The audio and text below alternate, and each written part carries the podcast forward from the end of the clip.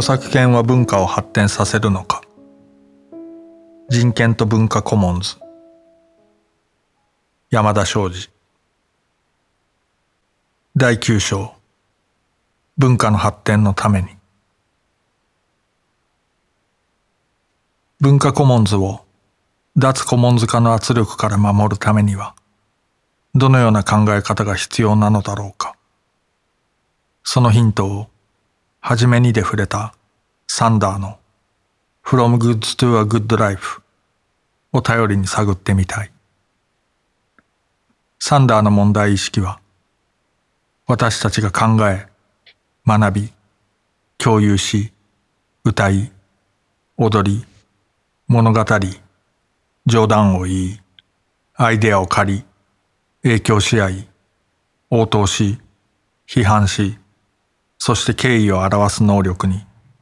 知財法は影響を及ぼす。共に歌い、踊り、そして物語を共有すること。私たちの知性を使って世の中に新しい知識をもたらすこと。これらは根源的に人間の自由が求めるものだという点にある。そして文化を参加型のコミュニティとして見ることが自由で民主的な社会の価値観にかなうことで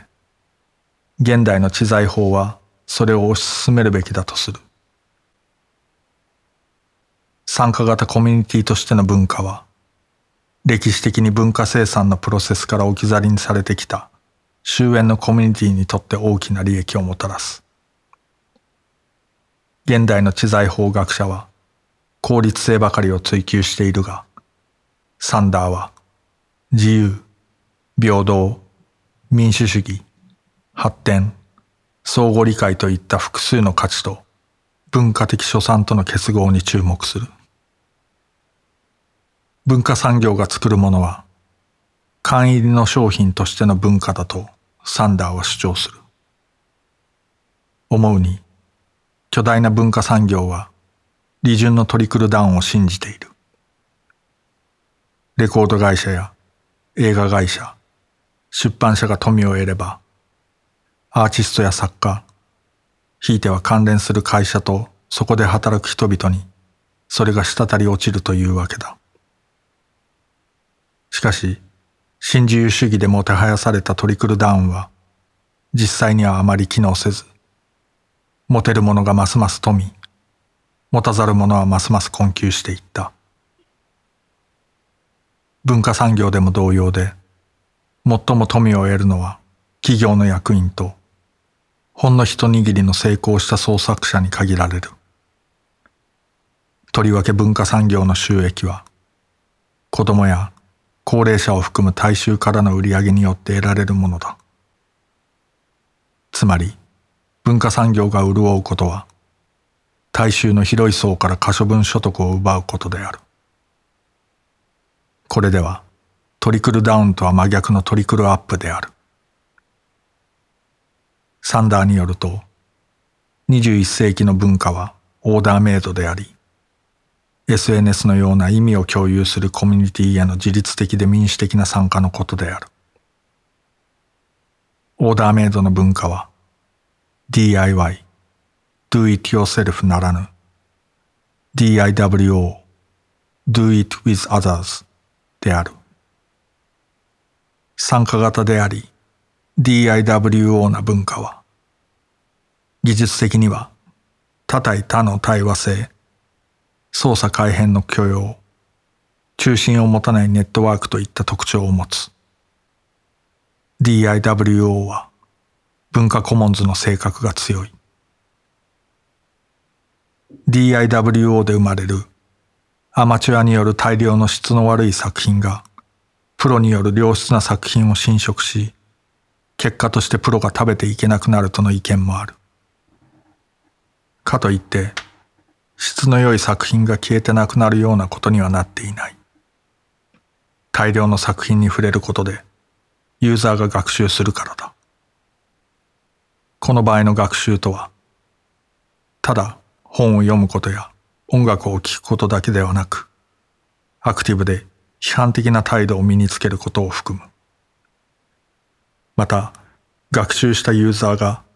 プロアマの作品を区別することなく主体的に選別することで良い作品が残る。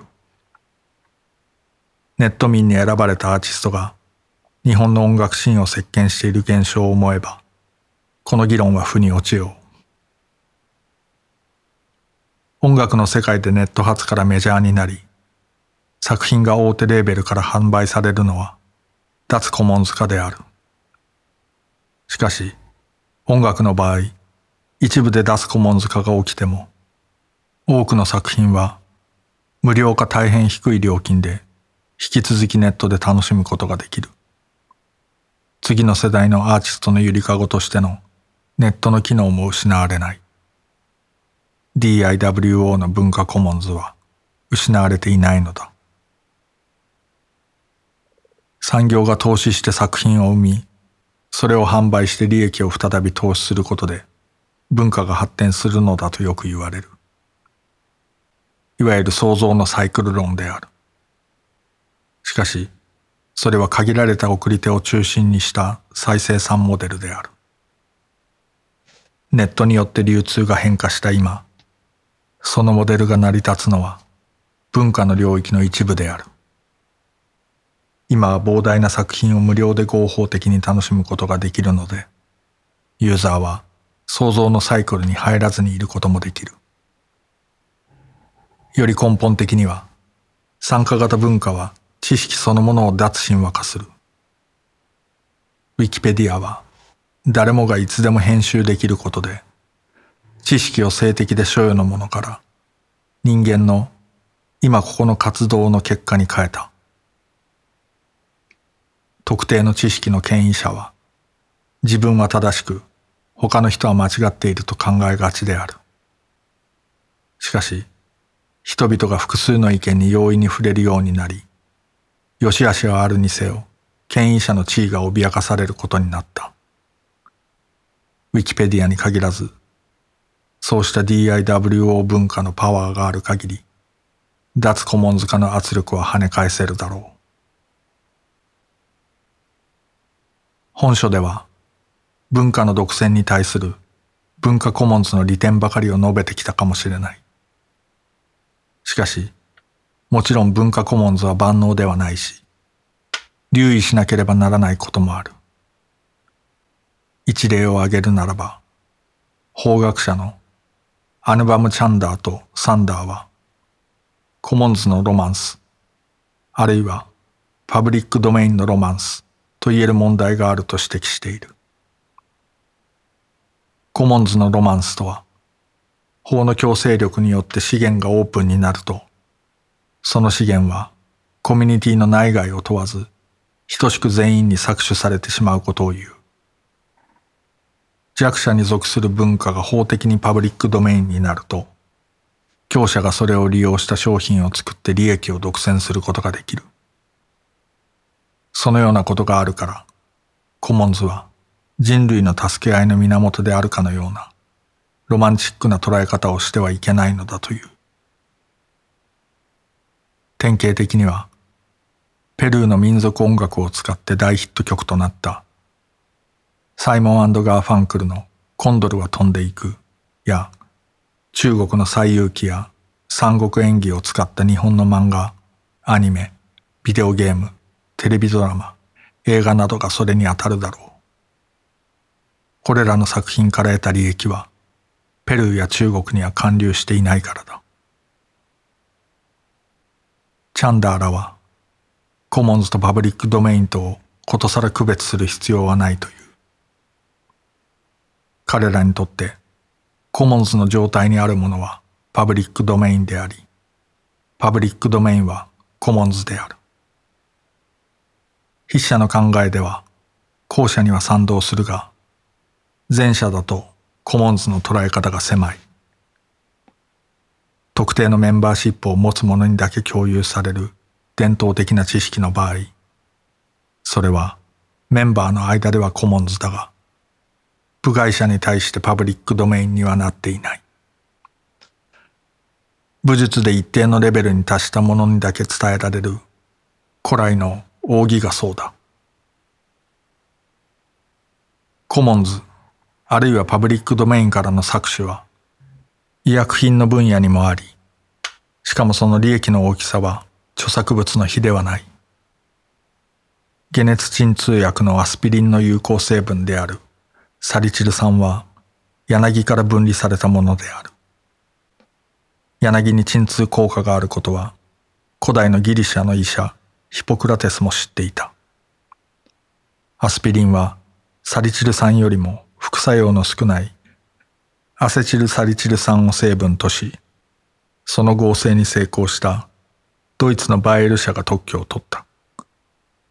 これはパブリックドメインの知識からある種の二次創作をしたものを独占したと言える。とはいえ、特許の独占権は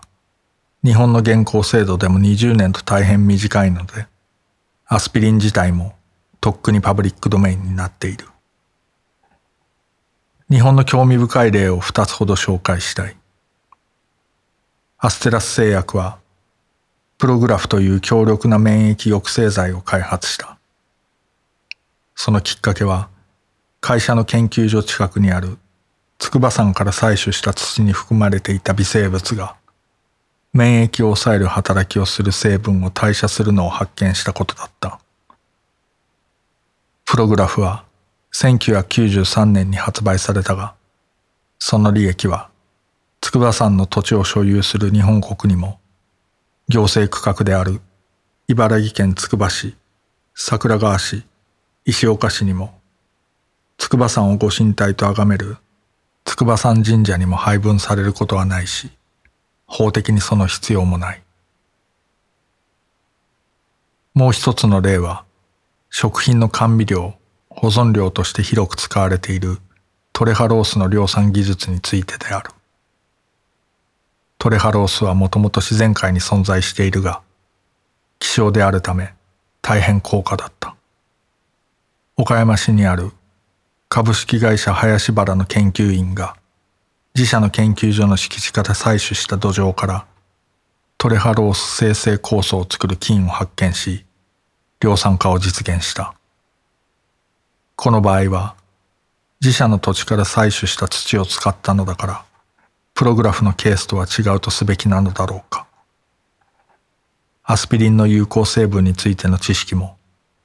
筑波山の土もコモンズだった。林原の研究所の土地は私有地だとしても、土壌の微生物は研究所ができる前からいただろう。その点で、これらはすべてコモンズからの恩恵を受けている。これらの会社を責めているのではない。土地の所有権とそこにいた微生物の活用で得られた利益の帰属とは全く別なので、それを土地からの搾取だとまでは言わない。また、パブリックドメインの知識から作った新製品の利益を一時的に独占することも可とする。そういう考え方の上に、この社会はできていることを確認しておきたいのだ。国内から世界に目を向けると、土地や伝統文化からの搾取といえる問題は存在する。先進国の製薬会社の中には、世界中の薬草とその使用法の知識を探索している会社がある。アスピリンの場合のように、その有効成分を製品化する意図があってのことだ。そうした動向を最も警戒しているのが、中国とインドである。言うまでもなく、中国には漢方、インドにはアーユルベーダという伝統医療がある。どちらの国もその種の知識をデータベース化することで外国企業による特許化を防ごうとしている。中国とインドはもはや貧困国とは言えないが、貧しい国の民族が持つ伝統的知識を先進国の企業は狙っている。ここでいう伝統的知識とは、主に薬草などの伝統医療のことで、先進国の関心はそこに集中しているようだ。医薬品やサプリメントとして実用化すれば、企業に大きな利益をもたらす可能性があるからだ。南の途上国には、利用できるかもしれない遺伝資源と、それについての知識が豊富にある。しかし、貧しいがゆえに、自らの資源を産業化することもできず、先進国がしているように、他国から伝統的知識を得る能力もない。そういった非対称な関係を正す試みが続いている。伝統的知識と文化表現の保護については、WIPO の専門の委員会が2000年に設置された。そこから2020年までに40回の会合が重ねられている。しかしながら、先進国と途上国が鋭く対立しているため合意できないでいる。先進国側は伝統的な知識や文化表現を利用して利益を得たい。途上国側は取られっぱなしを避け利益を配分してほしい。ところが伝統的知識の多くは口頭伝承である。有体物として具現化するか表現として具象化していない限り単なる事実やアイディアであるため、法的な保護の対象になりにくい。伝統的文化表現に至っては、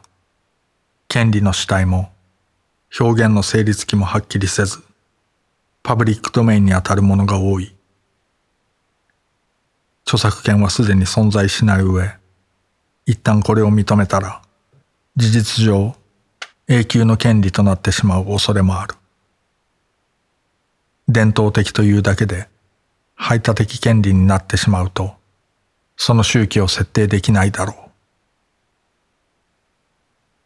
伝統的知識を保護する動きは、生物の多様性に関する条約 CBD の枠組みにも見られる。CBD では、遺伝資源だけでなく、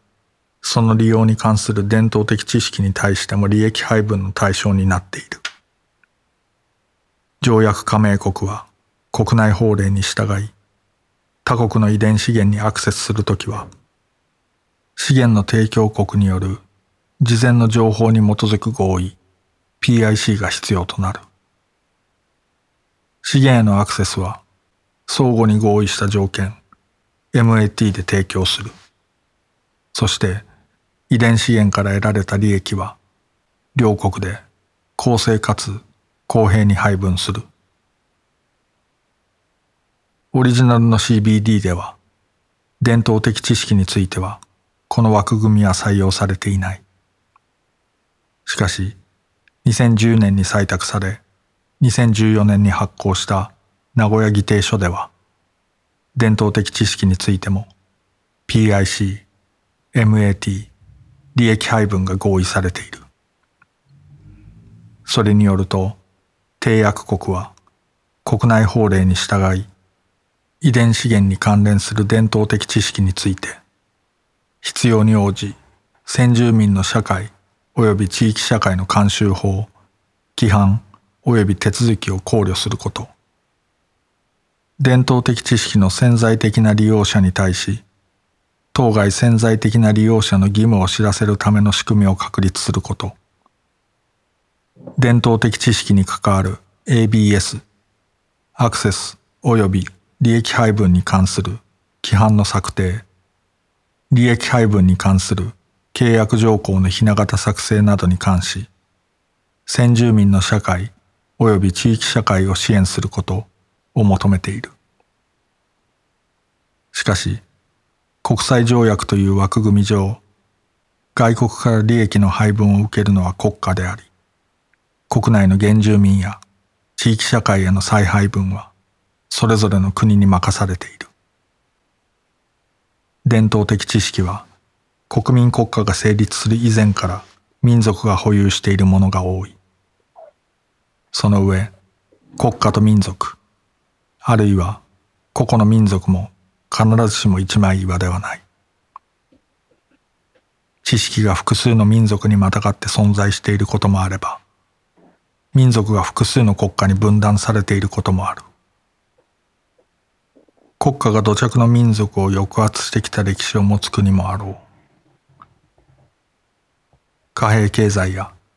西洋近代的な契約概念を持たない共同体が保有する伝統的知識も考えられる。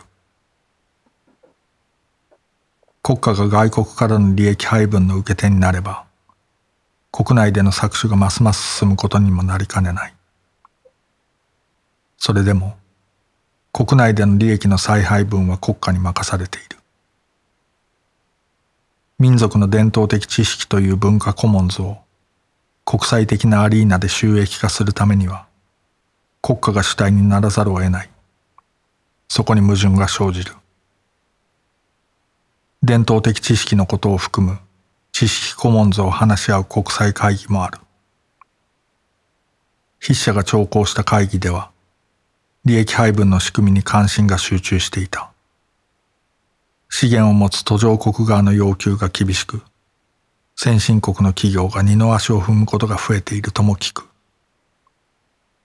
知識コモンズは、より広い意味で人類の性と文化を支えるものなのに、議論が歪小化されているように思えてならない。パブリックドメインの利用すらも搾取になることがあるのならば、文化コモンズの理想にも限界があることになる。それを克服する考え方として、サンダーは、フィンランドの教育、科学、文化省のレポートを引用しつつ、フェアカルチャーを提唱している。フェアカルチャーは、年齢、ジェンダー、能力、あるいは民族的、宗教的、文化的背景に関係なく、文化圏の実現と文化記号作用への全員の包摂を実現するものである。これは、レッシグのフリーカルチャーがうちに持つパブリックドメインからの搾取問題を乗り越えようとするものである。フリーカルチャーの観点からは、ペルー民謡のメロディーはパブリックドメインであり、それを使ってコンドルは飛んでいくを売り出すことを妨げない。しかし、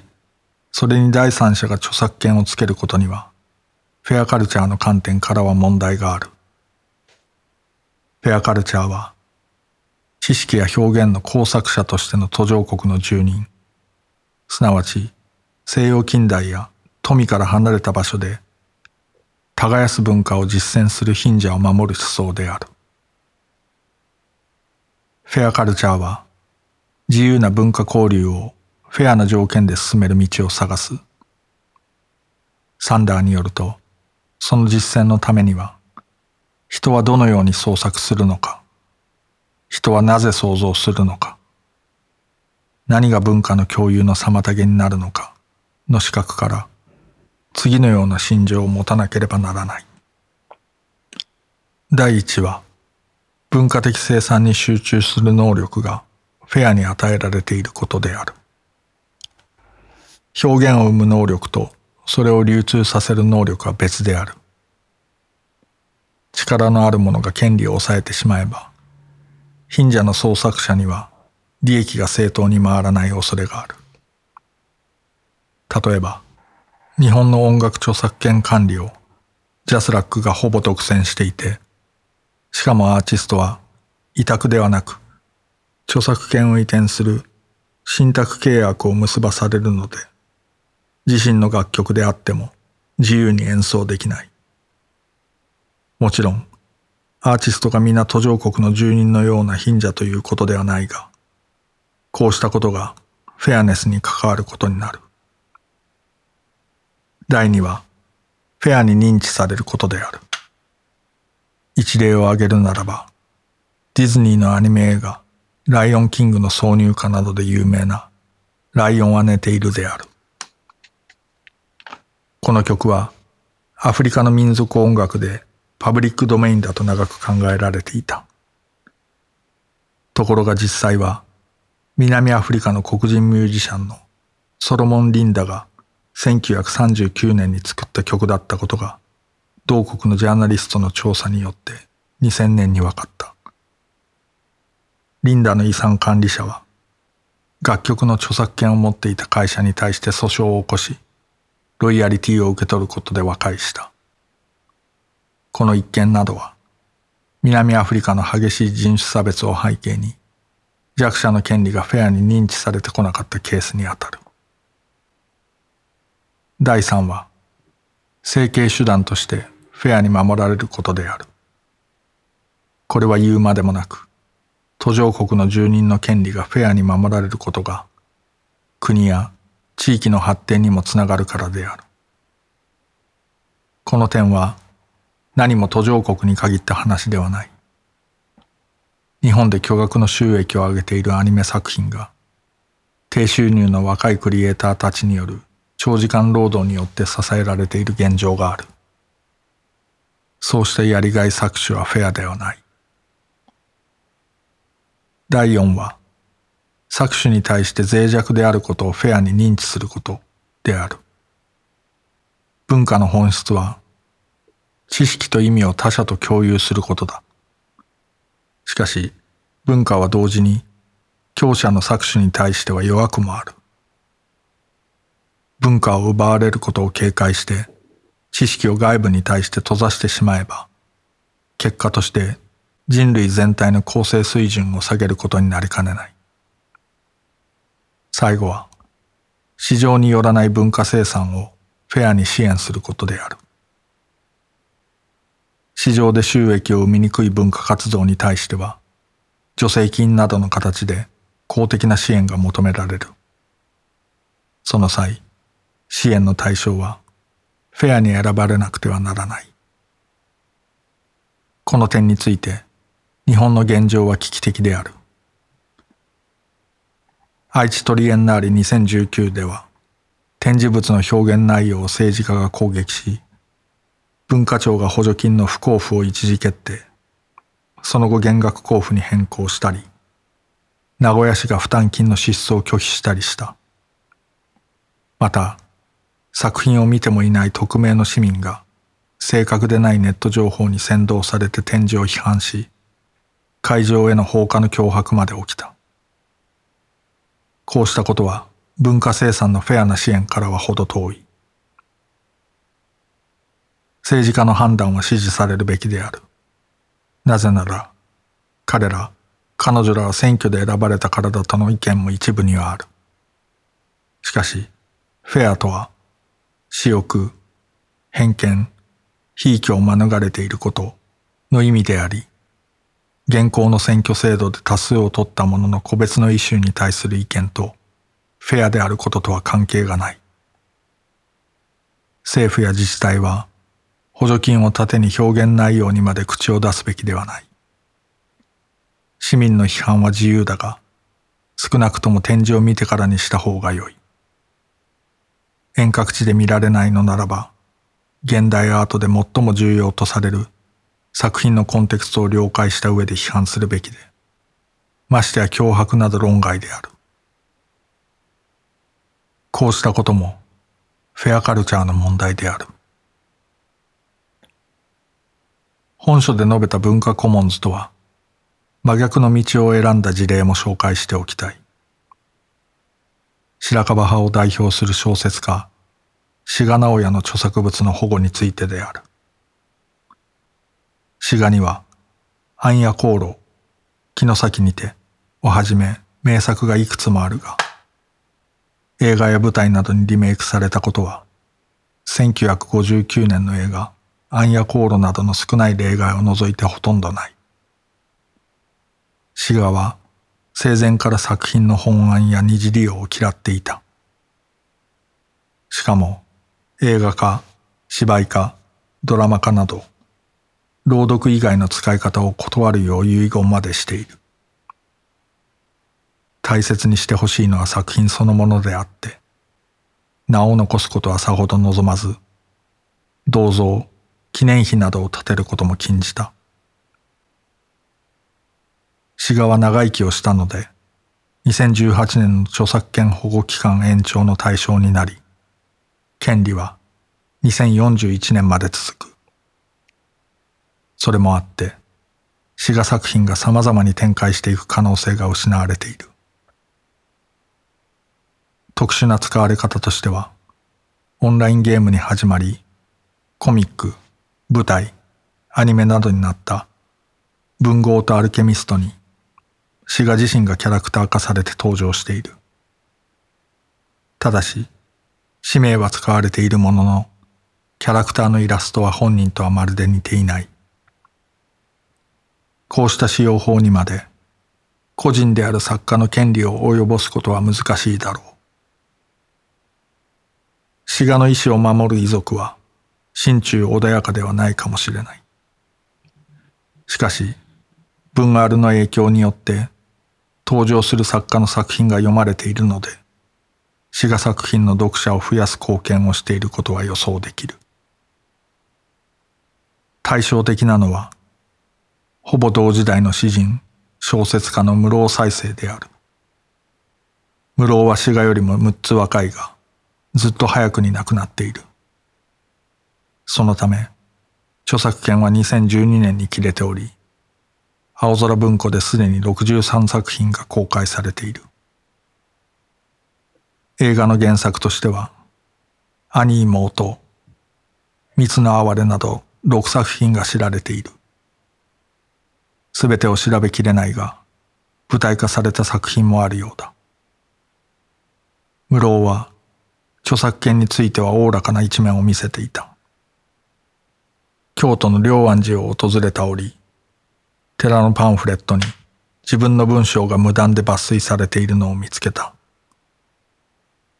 氏名の表示はあるものの、出所の明示はなく、数名の文筆家の作品からの抜粋しか載っていない一枚釣りだったので、引用にも当たらない。その時の気持ちを、室生は次のように書いている。良安寺の解説の中に、昔自分が書いた私の文章が引用されているのに気がついて、決まりの悪い思いがした。それを知らずに五銭出して求めた私は、知らずにいただけに自分の解説をこうたのは可愛い男であると思った。こうした無断天才やそれを発見した著者の寛容さは決して珍しいことではなかった。様々な古い文献を見ていると、自分の作品が使われること、翻訳されることは、たとえ無断であっても作者にとっては名誉なこととする受け止め方が、20世紀半ば頃までは普通にあったように思う。もちろん、今の常識ではそれはとんでもないことである。そのようなパクリはバッシングの格好の餌食になる。人間の意識や感情的な反応は時代性に大きく左右されるものなのだ。話を詩画に戻そう。詩画の作品は著作権保護期間を終えてもなお、使用に一部制約がかけられることになっている。彼の遺言執行者と遺品の主な寄贈先である日本近代文学館とがそのような協定を結んだからだ。交換されている協定書のうち、本書に関係するポイントを列挙すると、1、特定個人の人権を侵害する記述については、いかなる方法をもっても公表を許可しない。2、過去の映画化に関する資料は、コレクションから削除し、作品の朗読以外の使用には協力も関与もしない。3. 特定の使用形態については、著作権保護機関であるか否かにかかわらず制限を加えるの3点である。1の点については、詩画を題材にした小説や研究所で、詩画周辺の人物の障害等に触れたものがあったので、そのような使用には特別な注意を払い、協力を一切せず、引用も認めないという。協定書には、問題になった作品のコピーが添えられている。さらに、滋賀自身が差別表現を使っている資料は廃棄し、公表は一切許可しないとしている。差別表現に留意が必要なのは当然だとしても、それもまた作品の時代性を知るためには欠かせない情報だ。人物研究のためには、現代ではマイナスと評価されることを含め、すべてに目配りしなくてはならないことは言うまでもない。2については、作家の意思を尊重してのことであろう。それにしても、すでにされた映画化についても、あたかもなかったようにすることには、映画ファンや研究者は疑問を持つだろう。3については、過去に作品の題名を静止の銘柄として無断で商標登録されたことを踏まえている。図書を除く広告等の商業目的での使用やグッズ制作の申請があった場合は、保護期間が終わっていても制限することがあるという。いわば永久著作権に類することを遺言執行人と日本近代文学館とで取り結んでいることになる。こうした協定書が作られた法的根拠の一つが、著作権法の著作者が損しなくなった後における人格的利益の保護、名誉性毛保持権の規定である。第60条、著作物を公衆に提供し、または提示する者は、その著作物の著作者が損しなくなった後においても、著作者が損しているとしたならば、その著作者人格権の侵害となるべき行為をしてはならない。第113条11著作者の名誉または声紋を害する方法により、その著作物を利用する行為は、その著作者人格権を侵害する行為とみなす。つまり、未公表作を公表したり、名誉声紋を害するような使い方を無断でしてはならない。問題は、誰に対して無断でやってはいけないのかである。原則は、孫までの遺族で遺言で指定された者がいればその人物になる。これらの者には、差し止め請求、名誉回復の請求、損害賠償請求が認められている。ただし、遺族ではなく遺言で指定された者の場合は、著作権保護期間が満了すれば、その権限がなくなる。著作者人格権が著作者の死後も保護されていると言っても、孫がすべてなくなり、財産権の保護期間も満了していれば、人格的利益の保護が行使されることはほぼなくなると考えられる。それにもかかわらず、日本近代文学館は、この協定により、資料の特定の使用を永久に拒み続けることになるのだろう。官としては、何よりも資料の収蔵と保存を第一に考えて協定に合意したのだろう。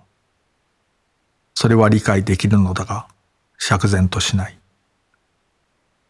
権利が切れてしまえば、許諾なしにできることは多くなるはずだ。しかし、詩画作品を使うときに、念のために許諾を取りに行ったら断られるといった疑似著作権が行使されることになろう。それが文化の発展にとって良いことだとは思えない。打足ながら、中国では著作権保護期間はまだ50年間に据え置かれているので、詩画の著作権は同国では2021年までである。その後は公開作品の公衆送信等が自由になる。2022年からは中国国民が中国国内のサーバーを使って詩画作品を日本語のまま公開することが制度の上では可能である。そうなれば中国で日本文学を学ぶ若者がアクセスしやすくなる。彼ら、彼女らのほとんどは青空文庫で日本文学に触れている。それを考えると中国で著作権が切れることは詩画作品にとって必ずしもマイナスなことではない。また、それは中国で違法にアップロードされたものではないので、仮に国内のユーザーがそれをダウンロードしても、合法と信じてしたことならば、違法にならない可能性すらある。志賀が遺言した1971年以前は、作品を多くの人に読んでもらうためには出版資本に頼るしかなかった。メディアミックスによる展開やネットでの流通、二次創作など想像もつかない時代の意志だと言ってよい。もし志賀が多メディア展開で小説を売る手法や、ゲームを入り口にして作品に関心を持つ若年層が生まれる未来を予想していたならば、本案や二次利用を一律に禁じる遺言をしただろうか。近代日本文学者の川名紗里は、文学作品が映画、漫画、アニメなどのバーチャルな世界にとどまらず、文学館、文学費、文学ツーリズムのようなリアルな世界で展開していることにも着目し、音読、黙読の他に、補読というものがあると論じた。現代日本の多様なメディアと形態を横断して、文学は使えるものであり、積極的に使われてきたものでもある。おそらく偶然に現れたであろう献身的な守護者たち。例えば、触発された編集者、起業家精神にあふれた出版社、創造的な読者、文学ツーリストといったその主要価値を知り、人々の想像の中に作品を生かし続ける者たちの努力によって、テキストは一つの連続した生命として、あるいは幾度も転生して長寿を保つことができるのだ。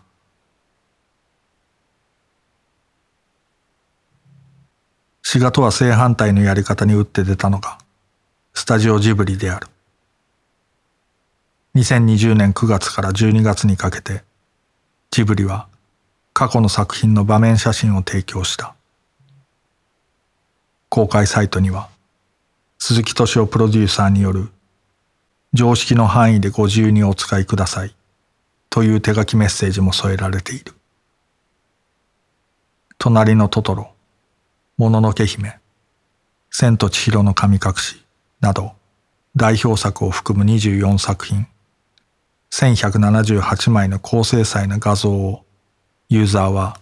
常識の範囲で自由に利用できる。いや、一個人の作家の作品と大勢で作る商業アニメとを一緒にするなという文学側からの反論が聞こえてきそうだ。それは優れた作品を個人の創造性だけに帰着させるロマンチシズムである。純粋な文学作品と言われるものであっても、編集者と出版社、印刷製本会社、取り次ぎ会社、運送会社、書店、読者、批評家などがなければそれは成立しない。大勢の人に支えられたシステムだという点で、文学作品と商業アニメに違いはない。紙の本の印税率は、定価の5から10%が相場で、一流作家でも15%以下らしい。作品に対する作家の貢献度は、せいぜいそれくらいと見積もられているのだ。ジブリは著作権管理に厳しいことで知られていた。それはアニメ研究者の間でも有名なことで、論文への図版引用の許諾を取ろうとして拒絶されたと不満を言う研究者を筆者も複数知っている。もちろん要件を満たした正当な引用ならば許諾を取る必要などない。権利者に仁義を切ろうとしたばかりに、やぶ蛇になってしまったということだ。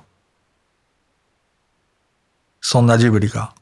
なぜこのような思い切った転換をしたのか。それを知る手がかりは、ジブリが刊行する雑誌、熱風の2020年8月号に掲載された座談会にある。座談会に参加したのは、鈴木のほか、ジブリの法務関係者と顧問弁護士の合計5名である。鈴木はまず、作家の大皿木二郎が、鞍馬天狗の作者が自分だと知られていないことについて、誰が書いたか知らないのに作品が有名なのは素晴らしいことだと語ったことを紹介した。そして、自身が徳間書店に入社した1972年頃は、著作権が緩やかで自由に様々使えたのに、それがどんどん変わってきたという。それって本当に正しいんだろうかという考えがずっとどこかにあったんです。とも鈴木は言う。そういう鈴木に著作権に厳しい人のイメージがついてしまったのは、著作権への疑問を公的な場では言わないよう、法務担当から釘を刺されていたからだった。世間によくある法務と政策の間での著作権に対する感覚のズレである。法務は厳密に法を適用して利益を保護するのが仕事だ。しかし、他の作品からの影響やその模倣を排除しては創作が成り立たず、そもそも創作者になるために腕を磨くこともできないことを制作側の人間は熟知している。音楽分野で例えるならば、音楽教室からも使用料を取ろうとするジャスラックと、それを望まないアーティストの間にある溝のようなものだ。出版物への引用で許諾をしないのに使われたことはあったという。ジブリの法務担当者曰く、そういう場合でも出版されたものが正当な引用であるならば、それ以上何かを言うことはないらしい。アニメ研究者はジブリの図版でも堂々と引用すればよかったのだ。しかし、権利者が許諾しないことで萎縮が起きたことは否定できない。鈴木はさらに、漫画雑誌が読者による模写のコーナーを持っていたことや、手塚治虫がディズニー作品の海賊版を出していたことなどに触れた。そして、SNS での画像の使用のことも念頭に、ジブリの法務担当者2名に向かって、あまり目くじらを立てるな、とまで発言している。野坂昭之が書いた蛍の墓の原作本は絶版寸前だったのがアニメ化によって名脈を保ったことも鈴木は紹介している。そういうことをあの世の志賀が聞いたら何と思うだろうか。鈴木が尊敬する小説家の堀田義恵の場合、没後に本が入手できなくなったことを思い、だから著作権って使い方を間違えると作家の命を潰していくんですよ。だから僕はね、トトロなんか特にそう思うけど、一人歩きしてほしい。それが夢です。という。宮崎駿はもう新作の長編アニメを作っていない。著作権の保護はまだ続いていても、作品が人々から忘れられてしまったら、それは作品の、そして制作に精魂を傾けた者たちの死を意味する。鈴木にとっては、それが何よりも悲しいことなのだ。実は、2020年9月からの大規模な画像公開に先立ち、新型コロナウイルス感染症が深刻化し始めた同年4月から翌月にかけて、リモート会議のバーチャル背景用として、風の谷のナウシカ、天空の城ラピュタをはじめとする24作品の背景画等をネット公開していた。この提案をしたジブリ社員が必要な10人ほどの許諾を取ると言ってきたときに、鈴木はすぐやれ。潰されるからその10人に言う必要はない。と指示したという。アニメ背景画は近年、その芸術性に注目され始めている。中でも、ジブリ作品の背景画を多く手掛けた山本二蔵の作品は、各地の美術館で作品展が開催されるなど、評価が高い。公開された背景画に山本作品が含まれているかは確認しきれないが、背景画が個人の作品と認知されると、こうした画像公開は一層難しくなることだろう。やっぱりこれまでジブリが作ってきたいろいろな作品を支えてくれたのは、作品を見てきた人たちだもん。そういう人たちに恩返しをしたいよ。作品は著作者や著作権者だけのものではなく、そのユーザーによっても所有されているという本書の主張を力強く後押ししてくれる言葉だ。とはいえ、ジブリが認めたのはあくまで静止画の利用であって、動画の利用を公認することはさすがにできないだろう。だが実際には、アニメを素材にして音楽を合わせて動画をパッチワークのようにつなぐアニメミュージックビデオという二次創作でジブリ作品はよく使われてきた。それも個人や同人でささやかに楽しむといった規模ではなく、アメリカの有料アニメコンベンションでは数千人が集まるステージの目玉企画として上映されてもきた。同じコンベンションに日本のアニメ制作者がゲストとして招かれてもいるので、そのように利用されていることを日本側は知っている。ジブリだけではなく、日本のアニメ業界は、動画のその種の二次利用については、公認はしないまでも黙認する姿勢でいる。コミケで販売される二次創作物と同じで、作品がユーザーに使われ、記憶され、拡散されることが、最終的には著作者の利益になるという現実的な判断がそこにはある。本書の問題意識は、著作権は文化の発展のためだというが、では、文化とは何かその発展がどういう状態のことなのかがおざなりにされてきたことにある。それらは時代、環境とともに変化し続けるものであり、その現在形、近未来形がどのようなものなのかを考察することなしに、文化の発展がお題目のようになっていることへの疑問があった。本書では、第一部で人権的な著作権論を批判しつつ、ユーザーの自己の一部を形成する作品を使うことをユーザーの人権と考えてみることを提案をした。そう考えられる根拠は、作品の受容体験が脳の神経接続の変化として、また、こと分けによる記号的認知を構成するものとしてユーザーの身体に刻まれること、すなわち作品が身体化していることにある。第2部では文化について考察した。その言葉の意味内容は歴史的に変遷しているものの、個を超えた集合的な現象を指すことに変わりはないことを見た。そして第3部では、文化はコモンズであるが、それには公助性がない点で、土地や自然資源などの有体物のコモンズとは、おのずと性格が異なることを論じた。